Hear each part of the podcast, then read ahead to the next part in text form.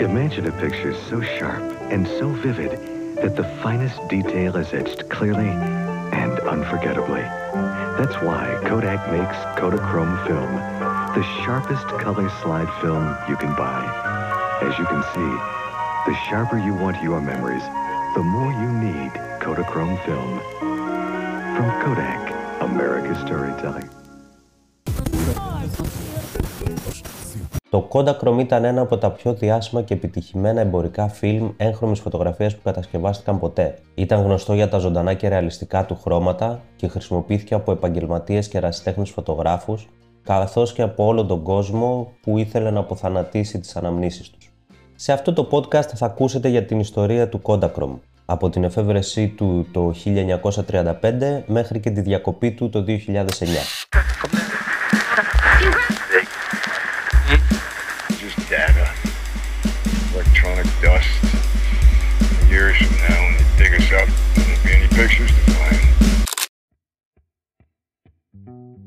Το Kodachrome εφευρέθηκε από τον Leopold Mans και τον Leopold Godowski το 1935. Είχαν τα παρατσούκλια Man and God.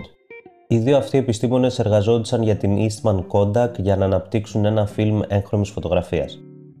Το 1935 λοιπόν δημιουργήθηκε το φιλμ για έγχρωμες διαφάνειες slide με ευαισθησία 10 ISO. Όχι και τόσο εύχριστο. Μπορούσε να χρησιμοποιηθεί κυρίως για τοπία και για το στούντιο. Η εξέλιξη του φιλμ πήρε πολλά χρόνια. Χρειάστηκε μία εικοσαετία για να παρουσιαστεί το Kodachrome 2 το 1954 και μετά από μία ακόμη εικοσαετία το 1974 το Kodachrome 25 και 64.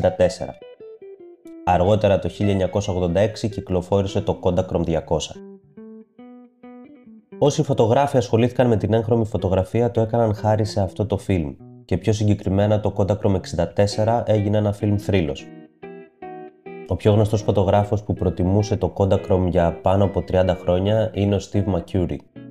Ένας φωτογράφος που ακόμα και να μην γνωρίζετε έχετε δει σίγουρα δουλειά του όπως για παράδειγμα το πολυεμφανιζόμενο πορτρέτο του National Geographic με το κορίτσι με τα διαπεραστικά πράσινα μάτια. Το Kodachrome γρήγορα έγινε κυρίαρχο φιλμ έγχρωμης φωτογραφίας στον κόσμο. Χρησιμοποιήθηκε για να αποθανατήσει μερικές από τις πιο σημαντικές στιγμές της σύγχρονης ιστορίας, όπως για παράδειγμα τα γεγονότα του Δεύτερου Παγκοσμίου Πολέμου, την πτώση του τείχους του Βερολίνου και την πρώτη άφηξη του ανθρώπου στο φεγγάρι. Στα τέλη του 20ου αιώνα η δημοτικότητα του Kodachrome άρχισε να μειώνεται. Η εμφάνιση της ψηφιακής φωτογραφίας έφερε επανάσταση στον τρόπο με τον οποίο δημιουργούνται και μοιραζόμαστε πλέον τις φωτογραφίες.